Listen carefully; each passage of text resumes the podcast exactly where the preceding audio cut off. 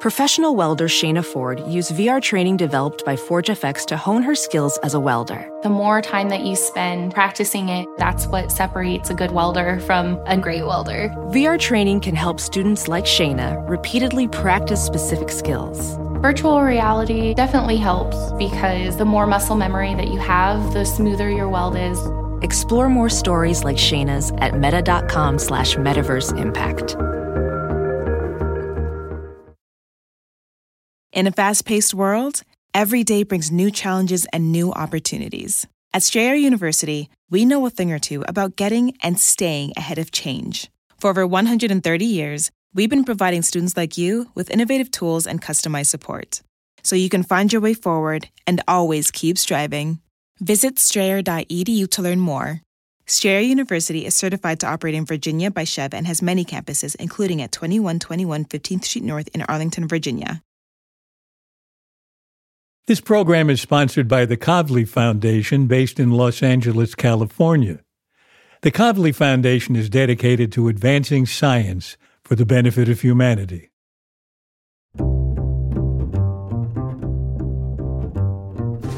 I'm Alan Alda, and this is Clear and Vivid conversations about connecting and communicating. Like she's the fun one and i'm the one who's like hey in a, in a couple weeks we should probably be thinking about this. And she's like well, i'm sorry. Like she's really it's one of the best things about her. She's absolutely you make me sound like a maniac. No, you're very you're very present which i think is what makes her such a tremendous actor. I think it's so fun. I think i'm so crazy lucky that one this is who i spend my whole life with and i get to work with. I love it so much that every morning I wake up, I'm kind of like, what's what are we gonna do today? Like it's exciting. That's Melissa McCarthy and Ben Falcone, married and loving it. The couple is a font of comedic material, writing, producing, and acting in hit movies and TV series, all while being the parents of two daughters. I was curious to know if that required some special kind of communication skills. This is so great that you could be on the show. Thank you. I know how busy you are. We are so beyond thrilled to to get to talk to you and just and see your face. It's uh this is this is the high point of my year. oh, that's so nice. you know what I want to know more about? You both are such a great team at so many things writing, making movies together, acting. I'm interested to know how you do it. For instance, how much of an influence improv is on all those aspects of your lives? I would say pretty enormous, right? I, I would mean, say in everything. I, I, th- I think that you know, I, th- I think people have a perception of improv sometimes being, you know, you just anything goes and yes is no and up is down. But it's when you really use it, and we we both went through the Groundlings uh, school in Los Angeles, and you really learn that you have to abide by the story and the rules of the world but then to say something or do something spontaneous that fits into that world is really what improvising is. So we get the cameras in the right place, and my mouth works, and his mouth works, and the directing works, which is all a crapshoot. You really truly get something spontaneous, and I think when the audience sees that, it's exciting. And it's very, it is the essence of collaboration. Yeah.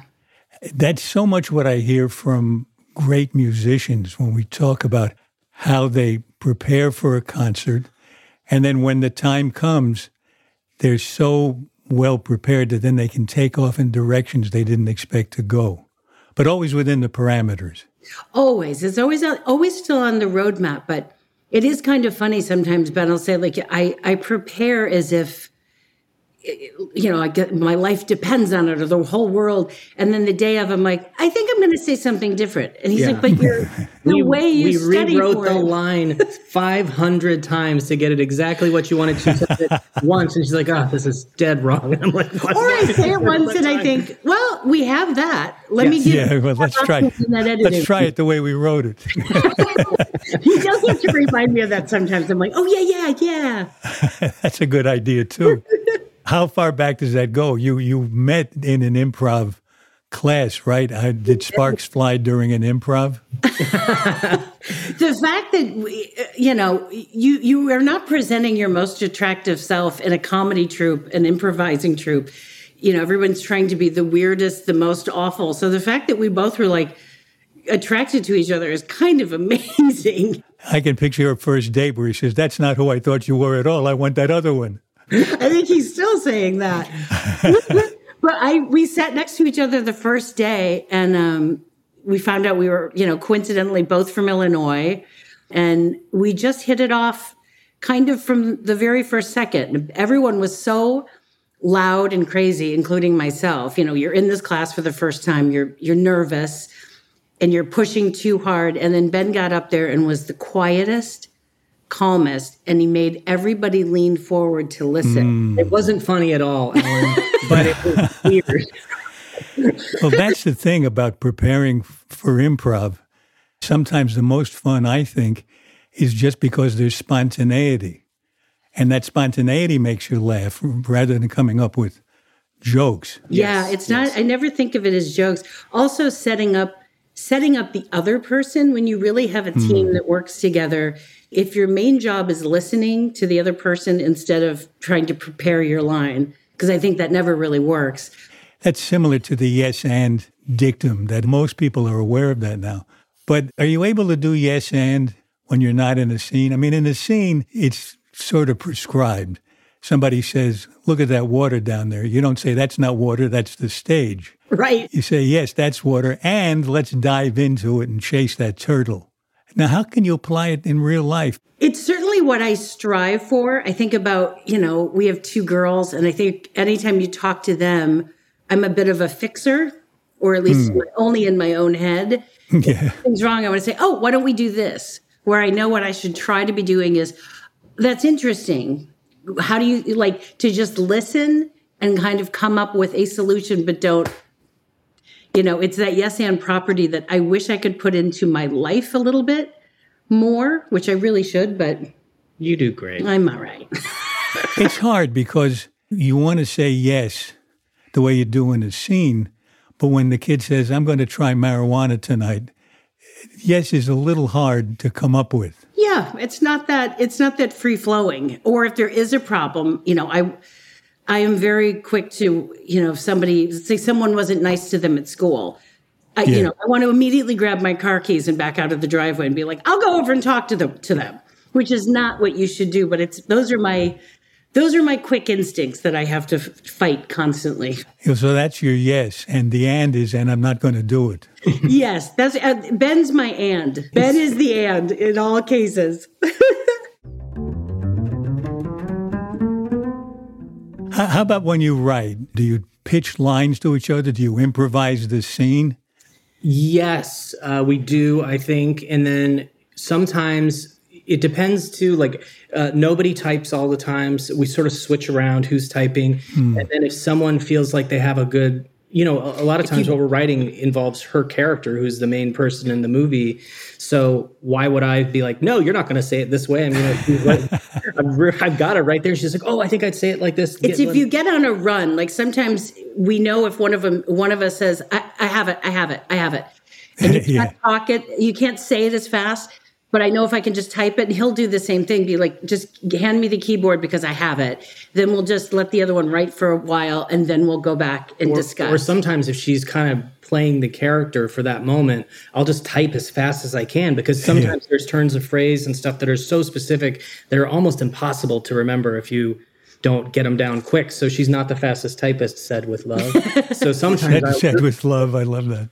I'll dictate. You know, she'll dictate some of the lines if she's gotten on a roll. I read someplace or I saw an interview where you said you write in the car. You take the keyboard with you?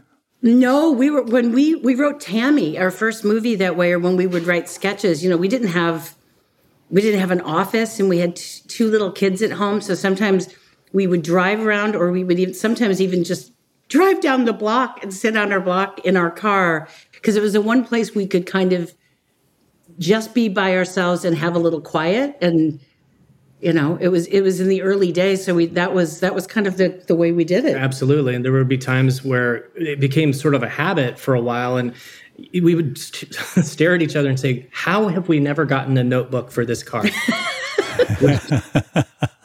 there may be something about the car. I, my Robert Ludlum, the novelist, was a friend of mine, and he used to every day get in the car and go driving for a couple of hours.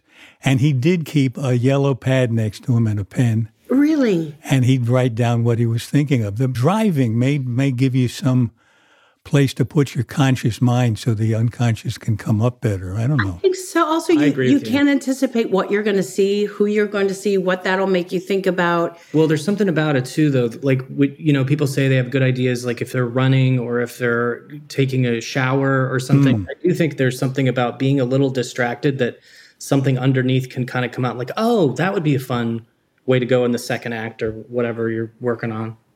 You know, you remind me when you say shower.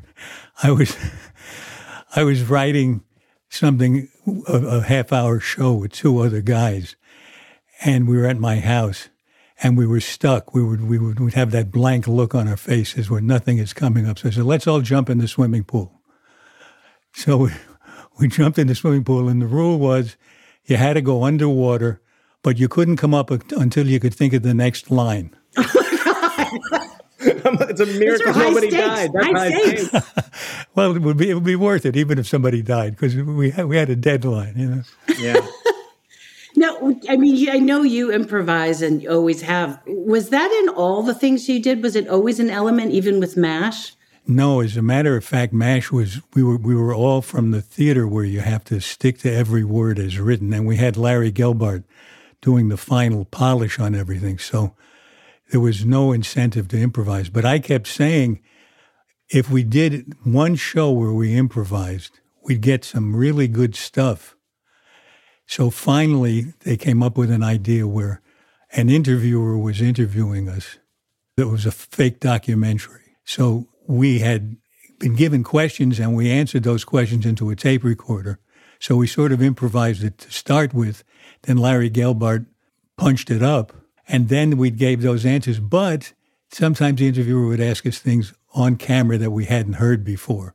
So some of it really was spot improvisation. Oh, that's, that's cool. great. And we got some really good stuff. I think when someone really inhabits a character, there's just sometimes there's a point of view or like Ben said earlier, turn of phrase that just can really come from the actor based on the great writing of the writer who you know hmm. whoever created it. But it is such a great pairing. I think even when we you know we love all the actors we hire but we always say it's yours now. And if something doesn't feel right feel free to change it or feel free to ask us to change it. But you know you've stepped in you're driving now so we, we want you to bring everything you can to it. And i don't think we've ever regretted that. No.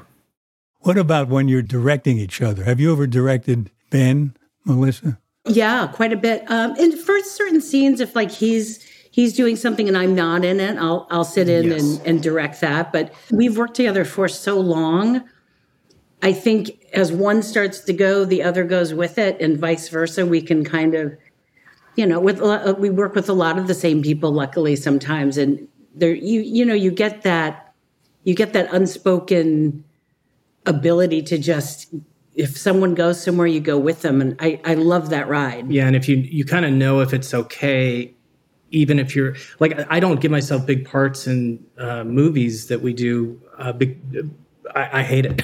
I really do. I, I it's hard. I don't know because you directed a movie that I love, The Four Seasons, where you're. In. Oh, in, thank the, you.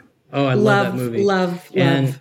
and to me, I, I just am always so. Uh, I just think it's such an amazing thing when an actor can direct, do such a great job directing, and then you were so funny. You know, the thing when you're like so mad at her and you you do not raise your voice. I'm enraged. Like all that stuff is so good. But then I'm thinking like, boy, he's worried about the cameras and where everybody is. Like for me, it it doesn't work. So that's why I try to give myself just like a half a day's work. There have actually been times when I've directed, and it's been hard for the other actors to accept that this fellow actor is officially the director. Uh, do you have that problem? Have I? I don't think so. maybe it's because she's there too. And then it's just like, they're like well, there's two of them. they, they both seem equally crazy. So I guess we'll just go with it. Getting thoughts or getting advice from someone else who's in the job with you or in the marriage with you, it sounds like it takes some adjusting. I mean, a lot of people, from what I've read, a lot of people fight seriously over how to stack the dishes in the dishwasher and how much more difficult it must be to talk about how you do a performance.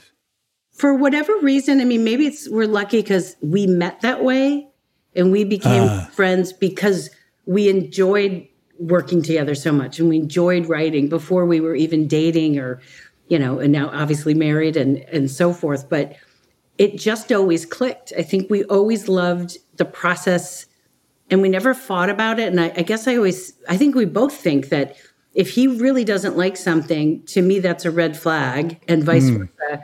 Or if he wants blue and I want red, who cares? Do we both like purple? I think we're always, e- I think that's also the part of doing so much live theater. You just, you bomb. You bomb so many times that I think you just can't be that precious with it. And you, you just grow to be like, all right, we'll just try it a different way. That's what, one of the things that I think improv does for your life I, I don't know about you, but my whole life has been an improv. I don't plan ahead. I take what's in front of me and I make something out of it. Maybe I'm crazy. Do, I don't. I don't have a plan. Do you have a plan? McCarthy has no plan. uh, I'm like she's the fun one, and I'm the one who's like, hey, in a in a couple weeks we should probably be thinking about this. And she's like, well, I'm sorry. Like she's really. It's one of the best things about her. She's absolutely. you make me sound like a maniac. No, I, you're very you're very present which I think uh, I try to do even more. But I try to be present, but she's very present, which I think is what makes her such a tremendous actor.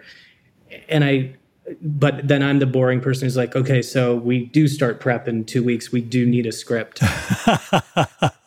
okay, that's great. We also we have to do the budget. We have to do the. I mean, I I, I tend to I I go along with everything, and but it's not the natural way that my brain works. I kind of pinball around and. Well, you and, always say uh, you're like a shark. She's got to keep moving, and it's funny because she she does. She moves around all day, a million, uh, you know, so much energy, and then when we were first dating and first married, she would almost do like. like a like a child, like right before bed, like a lot of activity and then just out. no, there was no like downshift into oh maybe I'll read or something. She would just kind of like pass out every day at like ten. Well, it must be exhausting to be present all the time. I think it's so fun. I don't know. I I I I think I'm so crazy lucky that one, this is who I spend my whole life with, and I get to work with. I'm doing what I love doing, and I, you know, I'm from a small farm town in Illinois, the odds of being like, you want to grow up and be an actress is just, that's, I might as well have said, like, I'm going to grow up and be a lollipop. I mean, it's just crazy.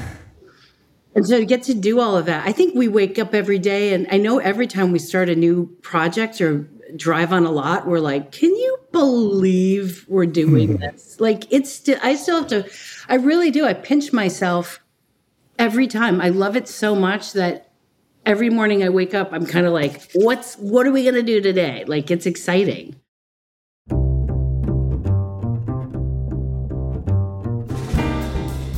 When we come back from our break, Melissa McCarthy talks about floating in space while playing the villain Ursula in her upcoming movie, a live action version of The Little Mermaid. And Ben Falcone talks about lessons he's learned from being a father, lessons he passes on in his book, being a dad is weird. This program is sponsored by the Kavli Foundation, dedicated to advancing science for the benefit of humanity. The Foundation's mission is to stimulate scientific research in astrophysics, theoretical physics, nanoscience, and neuroscience, to strengthen the relationship between science and society, and to honor scientific discoveries with the Kavli Prize. As a professional welder, Shayna Ford uses ForgeFX to practice over and over, which helps her improve her skills. The more muscle memory that you have, the smoother your weld is. Learn more at meta.com slash metaverse impact. In a fast paced world, every day brings new challenges and new opportunities. At Strayer University, we know a thing or two about getting and staying ahead of change. For over 130 years, we've been providing students like you with innovative tools and customized support so you can find your way forward and always keep striving. Visit strayer.edu to learn more. Strayer University is certified to operate in Virginia by SCHEV and has many campuses, including at 2121 15th Street North in Arlington, Virginia. This is clear and vivid, and now back to my conversation with Melissa McCarthy and Ben Falcone. I was wondering how Melissa got her start in show business. How did you start? How did you get from you, your, your parents grew corn and soybeans? Yeah, we lived on the farm. My dad worked for the Belt Railway downtown Chicago. So he, he wasn't even a farmer. He just didn't want to raise his kids in Chicago. So moved us out to a farm. And uh, I, I ended up going to New York. I thought I was just going to do fashion. I wanted to make clothing. It's what I'd always been interested in.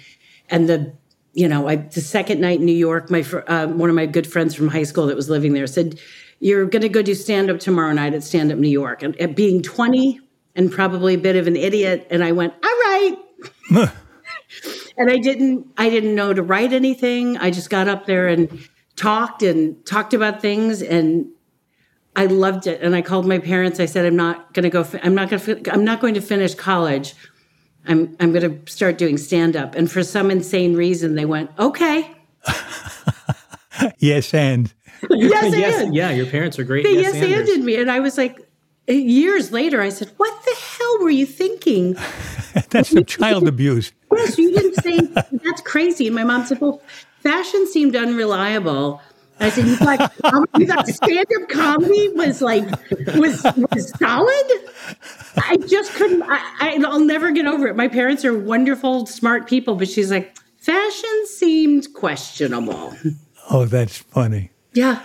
And you wound up doing fashion anyway, right? You have a line of clothing. I did. I, I lo- you know, my grandmother was a seamstress, and I think I, I just used to watch her make things, and I, I thought it was magic, and I loved how you could put something on and. Cha- I mean, maybe it's why I love characters. I, I've always loved putting something on, and you can completely change hmm. your your how you feel, how people perceive you. It just seemed like such a great magic trick. And I was, I absolutely loved it. I did a clothing line for a while. I hope to, to do another one at some point because I really, I was, I was just crazy about doing it. What did you think as you would design something? Would you design something that you would want to wear, or do you have an imaginary customer? I think for, I would try to not just do me, but I would always, like, I was the guinea pig. I would always wear everything hmm. and make sure, you know, is it still comfortable? Is this good? Where does it hit people? What are what's a trick that we can do that it fits someone my height and someone five nine? And I part of the fun and the kind of jigsaw puzzle of it was to try to make clothes that fit a, a, ra- a range of women because I really wanted women to feel good about themselves. So that was always the fun. I wanted to be like, you know, if you can adjust this part, or if you can, there's a hid button that you can pull it in or let it out, and that was that was always uh, really fun. But yeah, I would we would I would pick a theme. We would ki- I would kind of write a story. Oh, Like if there were three seasons in a in a collection, I'd say they meet.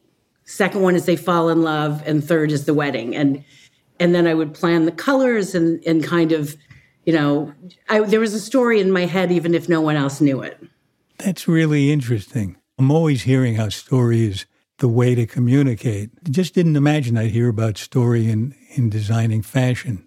Yeah, it kind of always just happened, even with prints. or we did it like one. I, I just said, oh, I wanted to travel more and thought about people traveling. And so we picked three different countries, and the three different hmm. collections were all different countries. And it just was such a fun way to to broaden your horizons, I think, or to think outside the box of, of my outside of my own box. I'm wondering about your next movie that I don't know much about, but, but it's it's a live action version of The Little Mermaid, Yeah, and you're playing Ursula. I am. Yeah, I'm Ursula. she's the one who steals the voice of the mermaid, right? I'm the villain. It was, was deliciously fun to do. Isn't it fun to play a villain? I love it. It's the best. Just it's you can just really dig your teeth into it. And Rob Marshall, the our fantastic director, just built such a incredible world. I've never truly seen anything like it. Just the care and the lighting and how much how much time we had the, such a luxury of of time and space and uh, incredible people working on it. Now, there's something I don't understand. This is live action. Yeah. And you're under the ocean. So does that mean when you sing, bubbles come out of your mouth? I don't know. I haven't seen the final product. Oh, they might put them in. We were always on these you were on these incredible rigs that they had just built for this movie and there were usually about seven people so you were floating almost like a cherry picker but you were standing on something the size of i don't know like a platter so you were kind of in one place one person would kind of always just keep you slightly going up and down oh to give the impression of being in water moving it's this ever floating undulating look that i have to say i was like it looks like we're floating. It really does. It's so interesting. It's almost like becoming a puppet in the hands of the the puppeteers. It really was. Yeah, and I've never done anything like that where I wasn't kind of the one in control, but it really did allow me to just concentrate on on the part and the scene and the acting because I didn't you know, it, it slightly reminded me we worked with Susan Sarandon once, who we love and she uh, in Tammy she she had diabetes, right? Or yeah, and she and her you know she was always struggling. Uh, the character struggling with her feet, and Susan would put peppercorns in her shoes. Mm. Because she said, I don't want to have to think about how I'm walking. I just want it to, I just want to not be able to walk right. She goes, so I want it to to be different every time, and I don't want to have to pretend. And when she was mm. really uh, drunk in the movie, she would uh, before, right before a take she would maybe spin around four or five times. More than that? Yeah or ten she times. would spin like a top. so she didn't want to have to think about feeling woozy so she just made herself a little woozy for the take. And it did look i mean she would always say i'm not good enough to to act it which we all know is not true. And she's like i don't have to to pretend it or she's like i can work it. on the rest of it. I don't want to have to work on that. Yeah right. Yeah, the, the, le- the less acting you have to do the better. Yes. yeah yeah. Because sometimes it shows. What about you, Ben? The uh, the villain thing. Have you played a villainous person? You know, I, I don't. Th- my character in Can You Ever Forgive Me wasn't super nice. No, right? it was not. He was not a nice. No, fellow. you were a grifter. Yeah, a but, um, blackmailer. So I've, I've played. You know, but I I mostly since we since we started doing Tammy, I've mostly spent time directing and writing, which has been fantastic. So I, I, I wonder if in, in, a new phase, you know, I'll start acting more, and if so, I would love to play villains because he's strangely a great jerk. He can be really like smarmy and a jerk, which is so ironic because he's not. But boy, can he play it! Your book, Ben, about parenting. What have you learned about parenting since you've become a parent yourself? Wow. Um, I've learned that there's always something more to learn. Hmm. Uh, I've learned that the ages of kids are very, very different. You know, talking to your 15 year old is different than talking to your two year old, of course. But basically, my thing that I try to stick by is sort of what my mom and dad did, which was like, you know, show up, you know, hmm. and be there as much as you can. Um, you know, because we work a lot and we do stuff. But I mean, you know, in your history, like I, I read, I read your book a while ago, but you would go back and forth from L.A. to where Connecticut or somewhere, New Jersey, New Jersey. That's a heck of a every weekend. Like that, that that kind of commitment to me is is just sort of like the the idea of just you know show up, be there, be loving, and and do your best. And I think you're I think you're going to be all right. How did that differ from the way you were brought up? I, I, the way that I parent, I probably have more guilt than maybe my parents did. You know, I think my parents were just like, well, this is how it is. You, this is what we're doing. you know, like we didn't have, you know, a ton growing up. My mom was a social worker. My dad was a unemployed for quite a bit, and then he was a teacher. So, you know, we we had that sort of middle class thing where if something you this was the best it was going to be. was, we were doing our best, you know. this is it now. But, we, but we had a ton of fun, and you we're surrounded by family and friends. So that's kind of the same vibe that I uh, try to engender with our kids. You know, have friends and family around, and just a fun house for them to grow up in. When you were talking about how every age is different, our oldest grandson just got married, and we spent a lovely week with our children getting ready for that. And I remembered when my oldest daughter was, uh, when our oldest daughter was six, I was down in the basement with her, pleading with her to pick up her stuff. And she, and she was saying, I don't have to. And I was saying, Yeah, you do have to. You please pick your stuff up. No, I don't have to, and I'm not going to do it. So finally, I solved it by calling upstairs. Arlene, will you come down and tell her I'm the boss? did Arlene come down? I think she did. I, but that was the only way I could handle it. That's wonderful. Sometimes, like when they're little like that, they just their world is what they've conjured, and you can't you can't change their mind. Like when they're like, nope, that's the way it is. you, just, you think, how can something so little be so mighty? But they are. Yeah, it's wonderful because then you see that strength start to show up in different ways as they get to be adults. Yeah, it's, yeah. it's a beautiful thing. Would, would, you must have the same thing when you see, pass a baby in the street or on an airplane. Just stop and glory in it. It's I miss. I always said, you know, people sometimes are like, "Oh, what would your superpower be?" And other than you know fixing the world and making everyone nicer, if I could have just a good selfish one, I always wanted the superpower where for 15 minutes a day I could have anybody at any age. So I could go have lunch with my grandma at 20. I could have my daughter at six month one day and three three years old another day and see my dad at 15 and i guess a weird thing i think about but i think about that a lot like what were they what are people like or what am i am i forgetting any of the things about the girls when they were really little i try to you know keep keep those memories in my head we're sort of running out of time and we always end every show with seven quick questions but i left them in my suitcase downstairs can, can you chat with Graham for a minute while I get? Yes, I get this is really an improv. Oh, it's wonderful. Love it.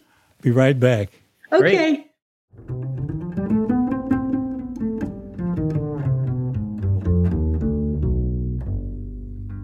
Okay, here's here's the latest on the seven questions. I must have left them in California.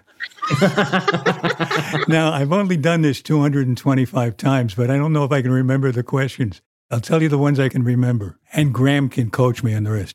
You got them? Okay. Okay, first question. First question. Right, that I can remember. What do you wish you really understood? Oh, why why people seem so why people are so angry? How about you, Ben? Uh, I think I'm going to go in a similar direction. What I wish I understood what made people who seem unhappy tick, and if there was a way to help. What's next, Graham? Ah, yeah. How do you tell someone they have their facts wrong? Oh, S- straight, uh, just right away, nicely. But uh, yeah, I think you get right to the point that, the, you know, what you're what you're saying is it doesn't seem to be accurate. Let's discuss. Yeah. Ben? Very. Uh, I'm I'm calm, but I'm uh, pretty robotic that way. So if something's just you know uh, crazy seeming or in not truthful, I'm like, well, that seems wrong. Yeah. Right. Mhm. Yeah. What's the strangest question anyone has ever asked you? Oh, I know it. I don't think I want to say it. she, she's whispering in Ben's I ear. have to say it. Yeah. I think it's a. Oh, this is not my it's true. because it's true. And for about a year, I, I got it repeatedly Oh, regarding bridesmaids. Somebody said, "Did you really oh, go in the sink?" And I said, "It's a it's a movie, darling. I did not." Oh It my God, what that is a strange question. It sure was. Sure was. And I hate to bring it up because if it starts getting asked again, I'll cry. I don't blame you. So, was that the question you've been asked, Ben? What's your question? Um, I'm sure it was something from the girls. They're so wonderfully strange. What's that? Oh, Oh yeah. Um, I, I was. I don't know if it's a question. It's more of a statement. But my daughter used to commonly say, "Don't worry, Dad. If a burglar comes in, I'll kick him in the peanut." And then it would be like, because you, do you have Do a you? peanut? And then then lots of questions about, "Do you have a peanut?" and these sort of things. And you know, it was a series of questions. Series of strange questions. Yeah. Involving the peanut. That's great. Graham, what's the next one? Yeah, that's a good one. How do you stop a compulsive talker? Well, uh, I could start because I I gained a uh, power that I got from my mom, and my oldest daughter has it as well, which is in a situation like that, I can disappear. It's sort of a weird thing where all of a sudden, if it's something that's just too much of something, everyone just looks around and go, "Hey, where did Ben go?" And I'm just kind of gone. My mom It's was like he able can to do fade. it. I fade away. Vivian, our daughter Vivian, can do it. If it's too much talking or stimulation or something, she's like, "Huh," and she's like, later, she's like, "Yeah, I just disappeared." I got to learn that. How about you, Melissa? It's amazing, except when it's used on you, and then you're like, "Hey!" I'm talking to you. Both do it to me. I'm like, I'm pretty chatty, so I can I can chat with people. But then at a certain point, I do the, "Oh, I okay." You know what? I I'm okay. I, I'm coming. I'm coming, and I just pretend uh, someone's called me from across the room, or I've forgotten something, or I can just I just kind of mutter, mutter, mutter until I I can run away. Let's say you're sitting at a dinner table next to someone you don't know. How do you start up a real, genuine conversation? I mean, I think you get a feel for someone if you can.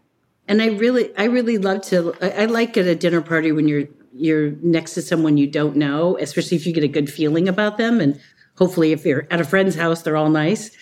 Um, I kind of love where a random conversation can go, and I don't try to kind of keep keep track on all the conversations going in. I kind of like to just have a nice, unexpected chat with somebody next to me.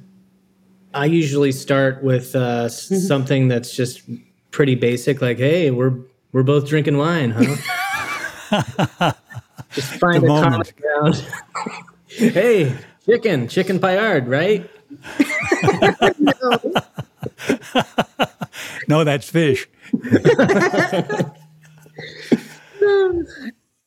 yeah, this is a good one. What what what gives you confidence? In, in meaning in my in ourselves. Yeah, let's say, however you think of it. interpreted that. It's like a two part. Confidence in the world is because I I see how sweet and kind my kids are, and I think as mucked up as the world seems, I I, I know there's other wonderful kids out there that are going to make it better. And in myself, I think when I feel confident, I think I'm a cockeyed optimist, and I really do even though I constantly get proven wrong, I do start each situation with like, this is going to be great. Even if it takes a nosedive, I, I really do start each day, I think, thinking today's going to be amazing.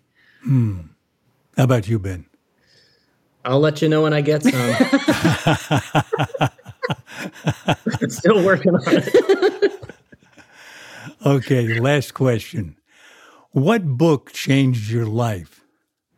Uh, for me, it would be the the all the Lord of the Rings books. As a kid, I just read them over and over again, and uh, just the fact that there was another world you could go to, I just I couldn't believe that somebody could map it out that well. And you know, obviously, it's become movies in this whole universe now. But as a kid, I would just over the summer, I would just read them over and over again.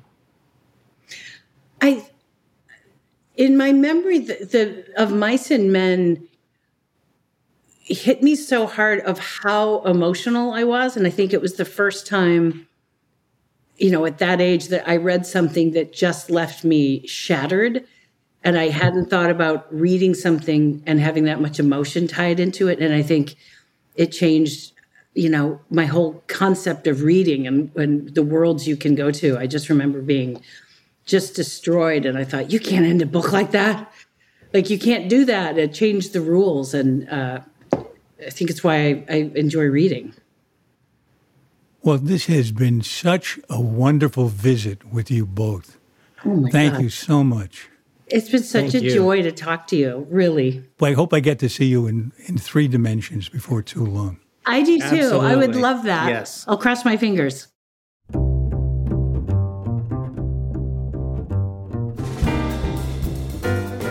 This has been clear and vivid. At least I hope so. My thanks to the Kavli Foundation for sponsoring this episode. The Kavli Foundation is dedicated to advancing science for the benefit of humanity. Melissa McCarthy and Ben Falcone have acted together in many movies, including Bridesmaids, Tammy, and Can You Ever Forgive Me? Ben also co wrote, produced, and directed Tammy, as well as four other movies starring Melissa The Boss, Life of the Party, Superintelligence, and Thunder Force. Melissa's new movie, The Little Mermaid, is due for release in May 2023. Ben's book on parenting is called Being a Dad is Weird Lessons in Fatherhood from My Family to Yours. This episode was edited and produced by our executive producer, Graham Chedd, with help from our associate producer, Jean Chimay. Our publicist is Sarah Hill.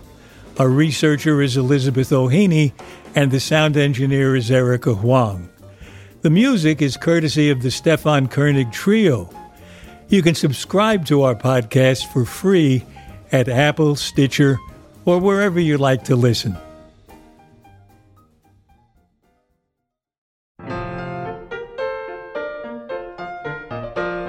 Next in our series of conversations, I talk with Kate Klonick. She has an inside view of how Facebook has struggled with moderating content, which is basically looking for ways to keep out hate speech and other harmful craziness. And that gives her a unique perspective on the chaos Elon Musk has unleashed with his takeover of Twitter. there is a way in which Mark Zuckerberg is definitely a dictator in the same way that, but a different type of dictator than Elon Musk is. And he certainly looks like a benevolent dictator next to, to kind of Elon Musk and like how he's been ruling Twitter. He doesn't seem to really care about this as much as he seems to care about going to Mars or building spaceships. So I think this is just some distraction for him for the time being. And then I think he will hopefully move on and hires a real CEO to, to run things. Kate Klonick and the future of Twitter. Next time on Clear and Vivid. For more details about Clear and Vivid and to sign up for my newsletter, please visit alanalda.com. And you can also find us on Facebook and Instagram at Clear and Vivid, and I'm on Twitter at Alan Alda. Thanks for listening. Bye bye.